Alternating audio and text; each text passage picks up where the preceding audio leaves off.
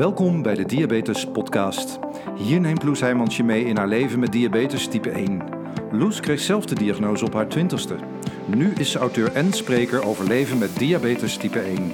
Naast haar eigen verhaal beantwoordt Loes ook vragen van luisteraars, gaat ze in gesprek met experts en deelt ze de nieuwste ontwikkelingen op diabetesgebied. Hier is jouw inspiratieshot voor deze week. Dit is de Diabetes Podcast. Welkom bij aflevering 4 van de Diabetes Podcast. En vandaag wil ik het met je hebben over de behandeling. Nou ja, iedereen heeft natuurlijk zo zijn eigen behandeling en zijn eigen voorkeuren. En uh, bij mij is dat ook een beetje van de ene fase in de andere overgegaan eigenlijk. En um, ja, daarin wil ik je meenemen, deze aflevering. Dat startte natuurlijk allemaal in 2004 toen ik uh, de diagnose kreeg en meteen uh, aan het eind van de dag, van de diagnosedag, voor het eerst de spuit in mijn buik zette. Ik begon dus met spuiten, net zoals de meeste denk ik. En deed dat met snelwerkende insuline en met uh, kortwerkende insuline. En dat ging eigenlijk altijd best wel prima. Ik weet nog dat ik, ik spoot meestal in mijn buik en de langzaam werkende in mijn been. Um, ben wel qua langzaam merkend een paar keer geswitcht van insuline. Maar ik had eigenlijk nooit, ik had geen spuitplekken. In die eerste paar dagen na de diagnose heb ik één keer dus gehad dat ik echt niet meer durfde te spuiten. Maar daar heb ik daarna nooit meer last van gehad. Um, en ja, dat ging eigenlijk hartstikke goed. Het spuiten zelf, de waardes uh, die waren wat minder. Maar um, ja goed, beginnen ze natuurlijk alles uitzoeken. En kon ook niet direct zeggen dat het, uh, da dat het daaraan lag. Ik was net even mijn boek aan het bladeren of ik nog iets leuks had geschreven over die periode dat ik aan de spuit zat. En ik kwam dit stukje tegen uit 2006. Ik heb er geen moeite mee om te spuiten in het openbaar, al is het soms wel even behelpen. Gisteren gingen we met een groep vrienden op stap. Tussen het dansen door even prikken, waaruit blijkt dat ik toch even moet bijspuiten. Dan zijn er twee opties. Midden in de discotheek die spuit in mijn buik zetten of een te ranzige wc opzoeken. Ik kies voor het eerste. Maar niet voordat ik twee vrienden tot menselijk muurtje heb benoemd, zodat zij voor me kunnen gaan staan om te voorkomen dat er een gezellige feestganger tegen me aanbotst, net op het moment dat ik met een naald in mijn buik sta. Mijn bodyguards beschermen me en een minuut later sta ik zelf ook alweer op de dansvloer. Zo makkelijk kan het zijn. En dat is wat ik me ook wel herinner van die tijd uh, met de spuit. Ik heb ook altijd gewoon op het werk en um, als ik in een restaurant was of zo, gewoon gespoten in het openbaar. Uh, me daar echt nooit voor teruggetrokken, want wat ik ook in, in het boek beschrijf, ja, wat is. Ik kan ook op een hele ranzige wc gaan zitten, maar ja, dat vond ik dan ook niet echt een succes. Dus ik heb me daar nooit voor, voor geschaamd en dat ook nooit als een probleem gezien. Wat een groter probleem was, was dat mijn waarden gewoon heel instabiel waren. Alle kanten opschoten, echt altijd. En ik had al gekozen eh, in 2005 voor een baan met kantoortijden. Check even aflevering 2 als je daar eh, meer over wil weten. Mijn eerste baan en hoe dat ging. Dat was niet echt een uh, garantie gebleken voor stabielere waarden. Want ondanks die fijne, regelmatige kantoortijden vlogen uh, mijn bloedglucoses nog steeds alle kanten op.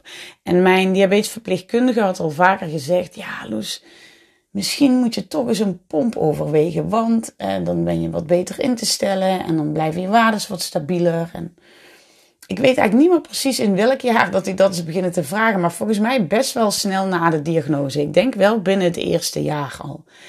Maar ik heb dat nog best wel lang afgehouden, want ik dacht vooral, ja, maar uh, koekoek, als ik zo'n pomp aan mijn lijf heb, dan ben ik pas echt ziek. Dat, dat gaat hem echt niet. Dan ziet iedereen dat ik, dat ik een chronische ziekte heb. En, en ik zag dat gewoon niet zitten. Dus ik ben uh, ja, echt nog een paar jaar doorgegaan met die spuit. Totdat ik die hele erge schommelingen op een gegeven moment ook echt wel moe was. En uh, overstag ging. Ja, ik was, uh, ik denk, ja, dan ga ik het toch maar proberen. Als het betere waardes met zich meebrengt, dan is het in elk geval het proberen waard. Maar dit is wel hoe ik er lange tijd over heb gedacht. En ik lees weer even voor uit mijn boek. Lange tijd heb ik het tegengehouden. Wie wil er nu 24 uur per dag zo'n apparaat aan zijn lijf hebben? Dan ziet iedereen meteen dat ik iets heb. Terwijl dat nu pas het geval is als ik mijn spuit uit mijn tas pak. En hoe moet dat dan met douchen en met zwemmen? Je hebt altijd dat infuus aan je lijf. Dan moet je hem weer afkoppelen en dat is dan vast heel onhandig. Of als ik in bed lig, dan lig ik vast weer op die pomp en kan ik niet lekker draaien in mijn slaap omdat ik dan verstrikt raak in mijn eigen materiaal. Nee hoor, mij niet gezien. Ja, en toch was het dus eind 2007 zover. En um, ging ik toen over naar de pomp. Ik had een Medtronic pomp, de Minimet. En ik moet je heel eerlijk bekennen, na drie dagen wilde ik gewoon nooit meer anders. Bijvoorbeeld dan had ik een hypo en dan ging ik behalve me helemaal vol stoppen met eten, of behalve, dat deed ik dus niet meer. Ik at gewoon minder uh, glucose op dat moment. En ik zette, want ik kon tegelijkertijd ook mijn pomp lager zetten. En inmiddels weet ik wel dat dat effect pas later komt, zeg maar. Hè? Als je je pomp lager zet, heb je echt niet meteen uh, een half uur later daar uh, effect van. Maar ja, het was voor mij, ik had gewoon het idee dat ik aan meer touwtjes kon trekken, zeg maar, om invloed uit te oefenen op mijn bloedglucose. Je hebt natuurlijk die bazaal, uh, waar je iets, uh, iets mee kan. Ja, en die bolus is, uh, kijk of je nu drie of vier keer per dag een spuit in je buik zet, of je doet gewoon tussendoor voor een keer een appel of een koekje of een stuk taart wat extra bolus. Dan hoef je niet meer die spuiten voorschijn te pakken. Dus ik vond het echt ik had na drie dagen al zoiets van, ja, dit is toch wel een hele uitvinding. Maar goed, het was natuurlijk ook zaak dat ik hiermee mijn waardes beter onder controle kon houden. En dit was weer echt zo'n moment voor mij om een eetdagboekje erbij te halen en alles heel secuur op te schrijven. Dat had ik de afgelopen, want dit is uh, eh, 2007, eind 2007, dus ik had bijna vier jaar op de spuit gezeten. Nou, echt niet al die vier jaar natuurlijk. Uh, heel secuur alles in een, uh, in een dagboekje bijgehouden. Maar dit was wel weer zo'n moment. En uh, dus ik ging echt bezig, oké, ik sta op met welke waarde? Wat ga ik ontbijten? Hoeveel koolhydraten? Hoeveel insuline dien ik toe? Wat is mijn waarde anderhalf uur na het ontbijt? Um, voor de lunch. wat doe ik?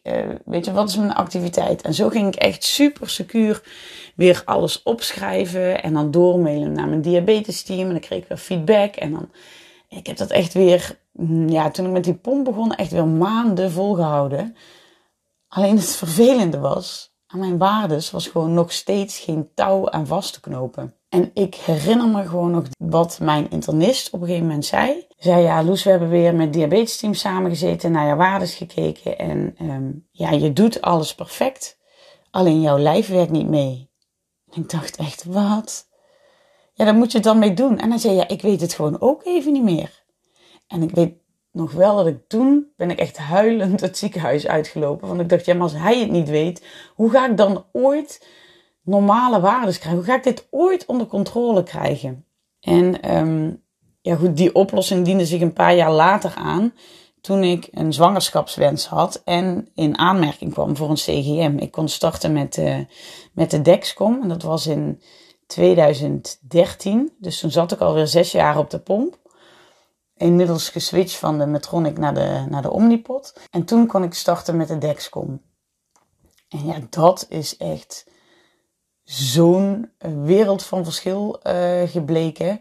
Kijk, en ook met een sensor is het niet zo, hè. Je hebt de sensor en dan zijn je waarden opeens stabiel. Ook daar moet je weer uh, echt wel hard voor aan de bak. Want ik weet ook die eerste maanden met de sensor. Ja, heb ik daar heel intensief op gezeten. Uh, echt die waardes geanalyseerd. Ook wanneer heb ik een piek? Waar komt dat nou door? Uh, moet ik dan eerder bolussen voor de maaltijd? Moet ik meer bewegen? Moet ik... Maar dan zie je opeens wat eten, wat stress, wat bewegen, wat dat allemaal doet. Want je kunt dat gewoon aflezen op je sensor.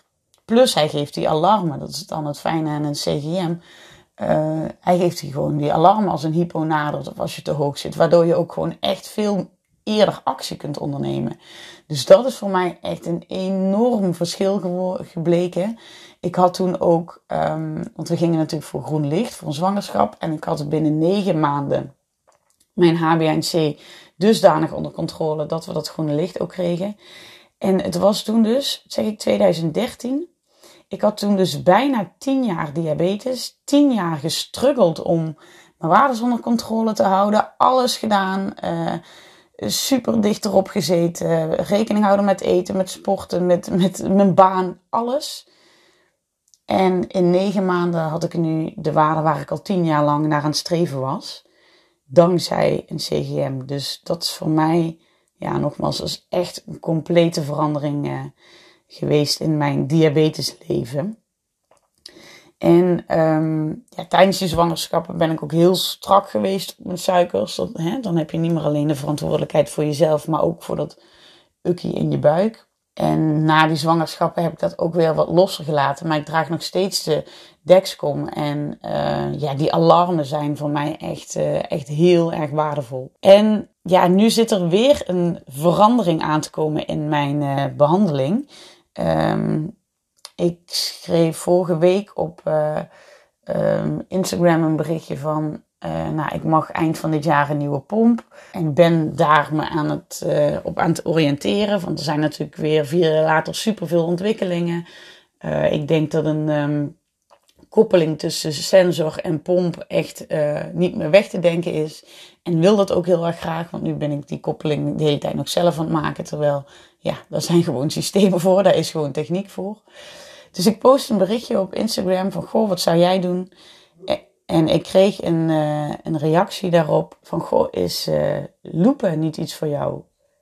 Ik dacht, ja, loepen. Ik kreeg verschillende reacties van mensen. Moet je niet gaan loepen? Dus loepen is een, uh, met een app een koppeling maken tussen de Omnipod die ik nu draag en de Dexcom. En ik heb altijd gezegd, nou, dat is veel te technisch voor mij. Daar, daar ga ik me echt niet in verdiepen. Dat kan ik helemaal niet. Toen ging ik toch in op een berichtje van Mart, wat ik binnenkreeg. En ik belde met hem en ja, op het moment dat ik dit opneem, ben ik dus één dag bezig met de loop. En ik ga hier echt nog een hele aparte podcast over opnemen hoor, want dit is echt gewoon uh, diabetes uh, eh, 3.0 zeg maar. Maar nu heb ik dus een app op mijn telefoon die de koppeling maakt tussen mijn sensor en mijn pomp. En die dus met mij meedenkt. En ik zie nu al dingen gebeuren waarvan ik denk, man, hij ziet gewoon dat ik aan het stijgen ben. En dan gaat hij wat meer bazaal toedienen. Of hij ziet dat er een hypo aankomt over een paar uur en dan verlaagt hij de bazaal. Dat soort dingen. En tuurlijk, die pompen zijn er nu al, maar ik had dat systeem nog niet. En uh, ja, dit is, dit is echt te gek. Maar ik ga er nu niet verder over uitweiden, want, want ik ga hier echt een hele podcast aan wijden. Omdat ik weet dat het voor heel veel mensen interessant is en voor heel veel mensen een, voor een betere behandeling uh, kan zorgen. Dus dat uh, hebben jullie nog van mij te goed. Ja, dit is mijn behandelverhaal tot nu toe. Maar ja, zoals je al hoort, gaat de mooiste stap, is volgens mij pas ingezet. Dus wordt vervolgd. Hey Loes, zat er nog iets leuks bij de post deze week? deze keer kreeg ik een hele leuke mail in de post van uh, Fieke Uleman. En Fieke die krijgt wekelijks mijn inspiratieshot. Dat is de nieuwsbrief die ik elke week naar honderden mensen mag sturen. En wil je die ook ontvangen? Ga dan even naar mijn website of schrijf je in via de link in mijn bio op Instagram. Maar goed, um, aan de hand van die nieuwsbrief mailde Fieke mij dus over haar verhaal met diabetes. En ja, dat vind ik altijd super leuk om, uh, om te horen. En uh, nou, ik had het straks over mijn verschillende behandelmethoden. Nou, als je het hebt over verschillen in behandeling en de aanpassing die dat vraagt, dan uh, is Fieke echt een persoon die daar ruime ervaring in heeft. Tijd om haar erbij te halen. Hallo Fieke. Hallo Loes. Hey Fieke, wat superleuk dat, uh, ja, dat wij elkaar nu voor de podcast uh, kunnen spreken. En nou, voordat we van start gaan, zou jij jezelf even kort willen voorstellen aan de luisteraar? Ja, uh, allereerst Loes, hartelijk dank dat je me hiervoor gevraagd hebt. Ik vind het heel leuk om even met jou hierover in gesprek te gaan en dit te kunnen delen met de luisteraars. Um, ik ben Fieke, ik ben nu 57 jaar, heb diabetes gekregen toen ik 15 jaar oud was. Um, en uh, ben na de middelbare school uh, diëtetiek gaan studeren, omdat ik mijn eigen diëtiste zo slecht vond. Daarna een paar jaar wel, daarna een paar jaar niet. Allerlei dingen met werk gedaan, uh, vele plekken op de wereld gewoond. En uiteindelijk als diëtiste in Den Haag op de diabetespolie gewerkt. Veel verschillende behandelmethodes gehad, maar daar gaan we straks verder over praten. Ja, precies. Daar, daar komen we dadelijk vanzelf op. Want uh, ja, je woont nu in Nederland, maar je vertelde het al. Uh, uh, op veel plekken gewoond. Waar heb jij zoal gezeten over de hele wereld? Um, ik heb in um, Aberdeen in Schotland gewoond. Ik heb in New Orleans in Amerika gewoond. In Cairo in Egypte. In Abu Dhabi in de Verenigde Emiraten. En nu eigenlijk in Doha in Qatar. Alleen wegens de corona zitten we nu in Nederland en uh, mogen we even Doha niet meer in. Dus daar zijn we tijdelijk hier. Ja, en dat zijn uh, uh, nou ja, mooie plekken. En daar heb je ook allemaal voor wat langere tijd gewoond, toch? Ja, daar heb ik allemaal tussen de twee en vier jaar gewoond. Ja, precies. Dus niet even een halfjaartje en, uh, en weer terug. Ik kan me ook voorstellen dat je dus ook elke keer op een nieuwe plek bij een nieuwe behandelaar terechtkomt voor je diabetes. Hoe, hoe ging dat? Ja, dat is inderdaad elke keer zo geweest. Nou had ik in Nederland ook al in heel wat verschillende steden gewoond. En uh, dus ik was al wel gewend aan het feit van elke paar jaar een, uh, een nieuwe internist. Maar het gaat natuurlijk toch in alle landen weer verschillend. De eerste keer naar Aberdeen toe was het eerst uitvogelen of ze de insulines daar wel hadden. En um, nou ja, dat, dat zou zo zijn. En dan kom je daar in het ziekenhuis. En het, dat was het allergrappigste. Er kwam iemand in de gang, een verpleegkundige op mij af. En die ging met een naaldje naar mijn oor. En ik denk, wat gaat die nou doen? En die ging bloed prikken uit mijn oor. Gewoon een druppeltje eruit halen. Om dat even later te meten. Maar dat was echt zo, vond ik zo bizar. Ja. Dan, dan zit je echt heel raar te kijken. Ja, de, de grote verschillen um, in de bandenmethodes, wil je dat weten? Of wat, waar zou je het liefst heen gaan? Maakt niet ja, uit. Ja, hoe dat uh, voor, voor jou is geweest. Want uh, zat jij toen al aan een pomp of, of uh, nee, nee. je op een pen? Toen zat ik aan de pennen. Ik ben, ik ben zelf nog begonnen op spuit en naald uh, toen ik 15 was. En uh, mm-hmm. op ben dus naar de pennen gegaan. Ik ben met de pennen naar Aberdeen gegaan. Uh, pompen werden toen nog nagenoeg niet gebruikt. Toen kreeg ik daar ook een wens om zwanger te gaan worden. En ik dacht natuurlijk van, oh, dat heb ik zo voor elkaar, een mooi HBNC. Nou viel dat even tegen. Zeker zonder sensor en zonder pomp um, was dat best een heftige klus. Dan moet je in een andere taal de strijd aangaan daarover en wat precies de eisen zijn wat je allemaal moet doen. Dus dat is al een, een stap. Uiteindelijk um, ben ik weer naar Nederland gegaan en heb daar um, een eerste kind gekregen. Toen was ik zwanger van de tweede en toen moest ik verhuizen naar Amerika. Ben ik eerst gaan uitvogelen weer van, kan ik mijn spullen allemaal in Amerika krijgen? Nou, dat zou moeten kunnen. En ik kom bij de drogist in Amerika en ik vraag, uh, ik wil penfills hebben uh, voor, voor die, die pen. Nou, dat hebben we niet. We hebben alleen maar uh, de, de, hoe heet het, de flesjes. Ik zeg, nee, dat is niet waar. Jawel, we hebben geen penfills. Ik zeg, ik wil je manager spreken. Nou, en zo kwamen een paar dagen later de penfills in de apotheek. Wat in alle landen telkens opnieuw was, was ook weer een ander, andere meter. Want niet iedereen gebruikt dezelfde maten. De ene heeft milligram per ja. deciliter en de andere millimol Dus elke keer moest je ook weer switchen tussen, tussen de waardes. Maar goed, dat went ook. Ja, jij kunt nu uh, uh, klakkeloos alle waardes opnoemen in de verschillende ja, eenheden. En, en dan bijvoorbeeld in, uh, in Amerika was uh, aan zich het hele medisch systeem allemaal goed. Het was alleen dus in het begin even die strijd om, de, om die insuline. En um, ja, daar wel mogen meemaken, want ik heb daar mijn tweede kind gekregen. Hoe dat ook is met de bevalling in het ziekenhuis. En ja, dan, begeleiding gaat toch anders dan in Nederland in de ziekenhuizen. De, de mm vrijheid wat ze je willen geven is minder. Eh, maar ja, dat is nu in de loop der jaren overal weer veranderd. In Cairo uh, was het veel klinischer. Dat was een, uh, ja, echt een heel, heel klinisch ziekenhuis. Iedereen liep daar in, de, in de, de schorten en de jassen en uh, iedereen was ook heel formeel tegen elkaar. Daar had ik een internist die er meteen voor was om allerlei vitamines extra te geven. En ik had zoiets, waarom moet ik nou extra in vitamines? Ik eet hartstikke gezond. Nee, je moet allemaal ja. B-vitamines gaan slikken. Oh, oh. Nou ja, dan denk je, oké, okay, B-vitamines, nou ja, met wateroplosbaar plas ik toch wel weer uit. Beetje simpel gedacht, maar ik denk dat kan niet zo heel veel kwaad. Um, verder krijg je wel op de meeste locaties een beetje dezelfde medicatie als het gaat over toch iets van bloeddrukverlager of cholesterolverlager. Wat ook in Nederland bijna overal standaard is, wat gegeven wordt natuurlijk. Um, in Cairo zag ik nooit de verpleegkundige, maar zag ik elke drie maanden de internist. Eh, in, dat was in Aberdeen trouwens ook. In Abu Dhabi was een hele mooie diabeteskliniek die net geopend werd. Dus ik kwam daar helemaal vers en nieuw binnen. En uh, dat, dat is echt als uit een film. Zo van je loopt het eerste kamertje in en daar is iemand helemaal verschoond, alles steriel, gewicht, bloeddruk meten enzovoort. Dan stap je over naar de volgende kamer en dan kom je bij een verpleegkundige. En dan stap je over naar de internist. En dat ging eigenlijk elke drie maanden weer op dezelfde wijze. Ik was daar een van de hele mhm. weinige uh, westerlingen, die, die dus niet in een, uh, een, een, lange jurk en een hoofddoek rondliep. Maar dat werd wel allemaal gewoon volledig geaccepteerd. Um, medicatie was daar ook uh, hetzelfde als in Nederland gewoon te krijgen.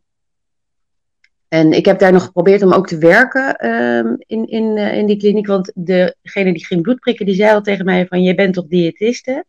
We hebben hier een nieuwe nodig. En toen zei ik, ja, nou, ik ga meteen wat bij personeelszaken even praten. Maar ik had geen gesloten cv en daarom kon het ministerie van Gezondheid mij niet accepteren. Nou, een beetje jammer. Oh. Want ja. ons opleidingsniveau is veel hoger dan het opleidingsniveau daar. Dus je had een enorme meerwaarde kunnen leveren. Maar goed, ja. toen vond ik weer wat anders waar een diabetes congres opgezet moest worden. Dus dat was ook leuk. Ja, je bent ook altijd wel in die diabetessector werkzaam geweest, toch? Ja, heel veel wel. En dat is ook omdat het gewoon lekker makkelijk is, want daar weet je al heel veel vanaf. Ja, maar dat, dat werkt wel praktisch. Want ik kwam natuurlijk elke keer weer voor twee of drie jaar ergens wonen. En ja, dan ga je niet iets echt helemaal opbouwen. Dan is het makkelijkst om ergens snel in te stromen. En ik had ook altijd mijn twee kinderen bij me waar nog voor gezorgd moet worden. Ik zet in al die tijd allemaal nog steeds op de insulinepennen. Dus na Abu Dhabi gingen we terug naar Nederland. En toen ben ik, toen ik op de diabetespolie ging werken, dacht ik toch op een gegeven moment van nou, nu moet ik ook maar eens een keer naar een pomp toe. Want ik heb nu te lang gewacht. Ik heb het heel lang niet willen doen, omdat ik geen apparaat aan mijn lichaam wilde. En uiteindelijk wilde ik wel. En dan heb ik dus nu wel het probleem met, met pomp en uh, de sensoren naar uh, Doha. Want de Omnipot is gewoon helemaal niet te krijgen daar. Dus ik moet mijn spullen in Nederland bestellen en dan meenemen daar naartoe. Of ik zou uh, iemand die die kant op komt moeten vragen om het mee te nemen. Voor. Ja. Tot nu toe is dat allemaal gewoon ja. goed gegaan. En de sensoren kan ik daar dan wel weer krijgen. Maar dan, krijg je weer het, dan heb je weer een aparte reader erbij nodig met het het andere waardesysteem.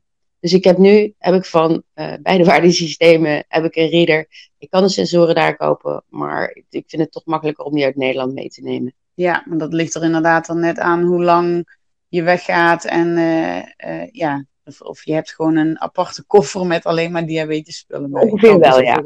ja. Ja, ja. En, uh, en, even terug ja. voor, die, voor die overgang van de, van de pomp, van de pen naar de pomp. Hoe, hoe was dat voor jou? Want je hebt dus heel lang gedacht van, nou, zo'n apparaat op mijn lijf, dat wil ik niet. Nou, dat herken ik heel erg. Uh, maar uiteindelijk zat je dan wel op die pomp. En hoe vond je het toen? Um, zeker het eerste half jaar dacht ik alleen maar van, het is, ik vind het vreselijk. Het is alsof ik opnieuw begin met diabetes uh, ontdekken. Vond, ik ja? vind het zo, zo lastig. En ik had zo het gevoel van, ik ben er nu de hele dag, elke seconde mee bezig. En daarna begonnen de kwartjes te vallen van, hé hey, verrek, het is veel praktischer. Uh, met het sporten gaat het veel makkelijker. Ik kan de, de insulinedoseringen makkelijker aanpassen. Ik kan ook makkelijker tussendoor wat eten en het meteen insuline bij doen, terwijl je dat van tevoren mm altijd allemaal vooraf moest berekenen. Um, het, ik vond het veel meer vrijheid en speelruimte geven. Maar dat duurde wel een half jaar tot een jaar. Ja, ik, heb, ik had tegen mezelf gezegd, ik geef het minstens een jaar en daarna mag je beslissen wat je doet. En toen na een jaar was ik er zeker van, nee, ik wil nooit meer terug naar de pen. En, en toen daarna kreeg je dan nog een sensor erbij? Ja, die heb ik dus eerst... Wat dat nog uh, betekend? ja, ik heb, die heb ik eerst een hele tijd uh, uh, zelf betaald. Um, want ik had, mm -hmm. ik had geen enkele reden om hem vergoed te krijgen, helaas. Maar ik vond het alleszins waard, want het, het vaker en zo makkelijk op een dag kunnen meten, maakt het weer eenvoudiger om je bloedsuikerwaardes, een beetje de, de pieken en de dalen er beter uit te houden ik heb daardoor veel minder hele heftige hypo's gehad. Dat, dat was voor mij het grootste winstpunt. Ja, fijn.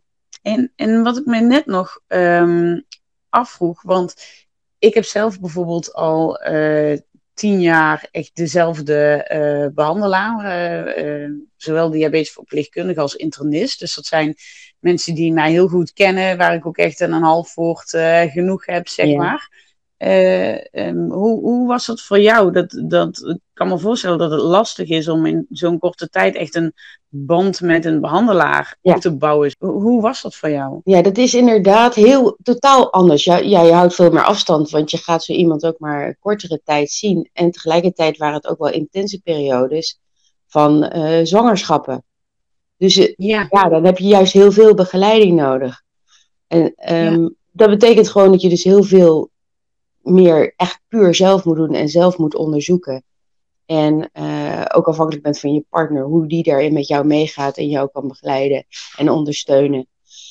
En eh, wat inderdaad heel duidelijk was, voordat ik uit Den Haag wegging naar Cairo, had ik hier een arts en een verpleegkundige. En daar ben ik naar teruggegaan toen we weer eh, terug in Den Haag kwamen. En dat, dat was heerlijk, want daar had ik weer die vertrouwde gezichten die ik van jaren daarvoor ook al kende. Dus dat, dat was inderdaad wel een punt dat ik dacht van, oh ja, het is heel prettig. En die verpleegkundige heb ik gewoon tot nu toe eh, weer continu hier gehad. De arts was helaas overleden en hebben een andere lieve interniste gevonden. Ja, dus ja, ik kan me voorstellen dat dat inderdaad dan fijn is en echt thuiskomen. Hè? Dat je ook Ja. gewoon weer je eigen behandelaar hebt. Ja, ja, precies. En, en ja, welke, welke mooie reizen ga je nog maken? Nu is het in principe nog, eh, nog twee jaar in Doha wonen. En dan, ehm, we zijn eigenlijk altijd voor het werk van mijn man eh telkens weer voor een paar jaar ergens geweest.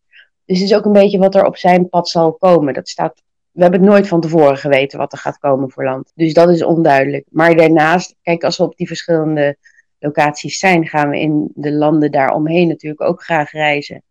Ik ben Ja. pas één keer naar Australië geweest. Daar wil ik heel graag nog een keer naartoe. En heeft Ja. dat ooit eh, voor, voor onzekerheid of zorgen bij jou gezorgd? Dus je zegt van ja, we wisten eigenlijk nooit eh, hè, waar we weer naartoe zouden gaan.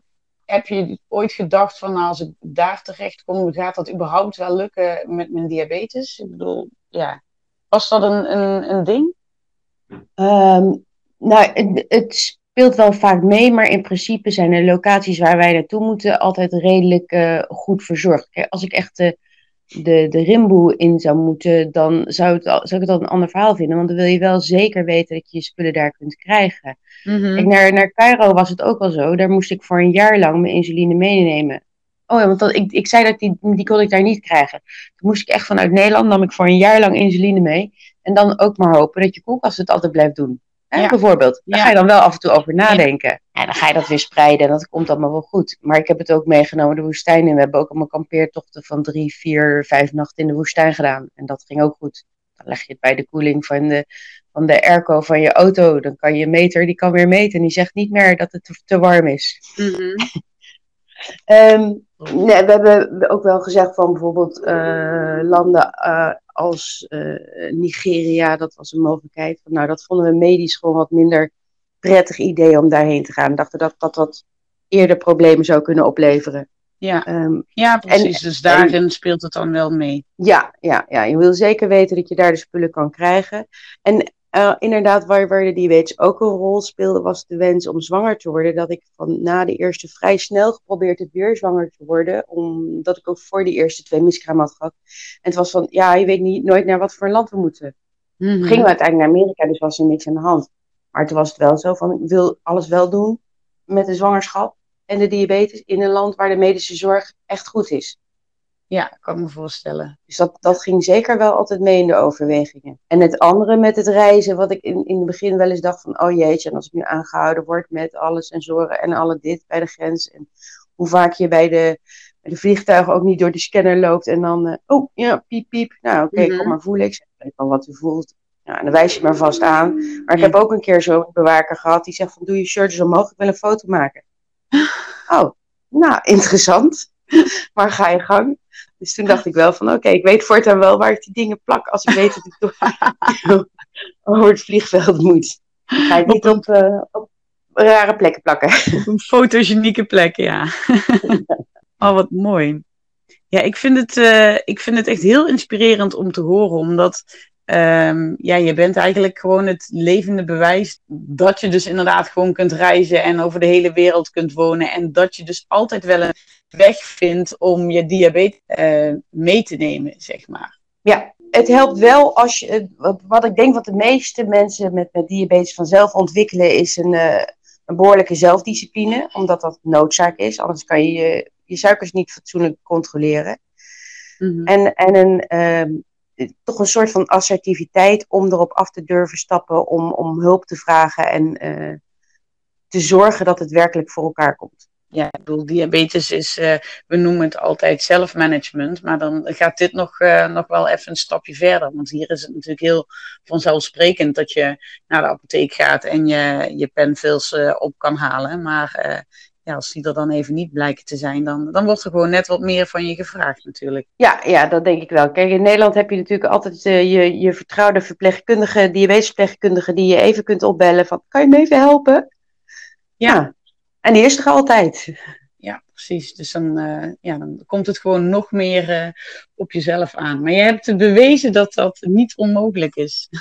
nee, nee dat is, het kan allemaal. Het is af en toe ben je natuurlijk wel eens een keer gefrustreerd. En dan denk je, gadverdarrie, en ik, waarom kan ik niet gewoon dit, dit is dat? Maar daar stap je dan op een gegeven moment weer overheen en dan ga je weer vooruit. Dan ja. moet je kijken wat je allemaal wel kan. Ja, nou zeker. Fieke, ik vind het uh, ja, super tof met ons wilde delen. Ik denk heel erg uh, mooi voor de luisteraars om, uh, om te horen. En uh, ja, dankjewel. Heel graag gedaan. Ik vond het heel leuk om hier met jou zo over te spreken. En ik wens iedereen die er iets mee kan doen, dan hoop ik dat je het goed kunt gebruiken. Ja. En nou ja, hou je taai en heel veel succes en plezier en geluk op jullie volgende bestemming alvast. Gaat helemaal goed komen. Jij heel veel succes met de verdere podcast. Dankjewel. Dag. En als toetje een gedicht van Bitter Zoetje. En deze aflevering wil ik afsluiten met weer een gedicht van uh, Bitter Zoetje. En iedere behandeling, uh, of je nu een pen hebt of een pomp of een sensor mag gebruiken, ja of nee. We hebben in ieder geval allemaal onze dagelijks shotje insuline nodig. Dus dit gedicht is een ode aan de insuline. Wij zijn al jaren samen. Ik kan niet leven zonder jou. Jij bent de reden dat ik adem en elke dag weer verder bouw. Gedwongen in ons huwelijk, soms met schone schijn. Verplicht om bij jou te blijven, zonder jou kan ik niet zijn. Nou, die fijne insuline toch. We kunnen inderdaad niet zonder. Nou, dit was aflevering 4 van de Diabetes Podcast. Ik hoop dat je het fijn vond om te luisteren, dat je weer geïnspireerd bent geraakt door onder andere het mooie verhaal van Fieke. En dan ga ik weer heel gauw verder met een uh, volgende mooie aflevering. Uh, wil je nog kans maken op het Diagnose Magazine van Stichting 1 Diabetes? Luister dan even aflevering 3 en uh, luister daar wat je moet doen om kans te maken. Die actie staat nog even open en dan gaan we volgende uh, keer de winnaar bekendmaken. Ik vond het hartstikke fijn om deze podcast weer voor je te maken. Vind jij het leuk om te luisteren? Laat dan even een like achter op de podcast-app waar je luistert. Op iTunes kun je een review geven. Op Spotify kun je bijvoorbeeld abonneren. En ook in andere podcasts is het uh, ja, voor mij heel fijn als je je abonneert. En dan kunnen anderen deze podcast ook weer makkelijker vinden. Zeg het voort. Mocht je vragen of opmerkingen hebben, stuur me een mail naar info.loesheimans.nl of een DM op Instagram at Dan zeg ik vanaf hier tot de volgende keer.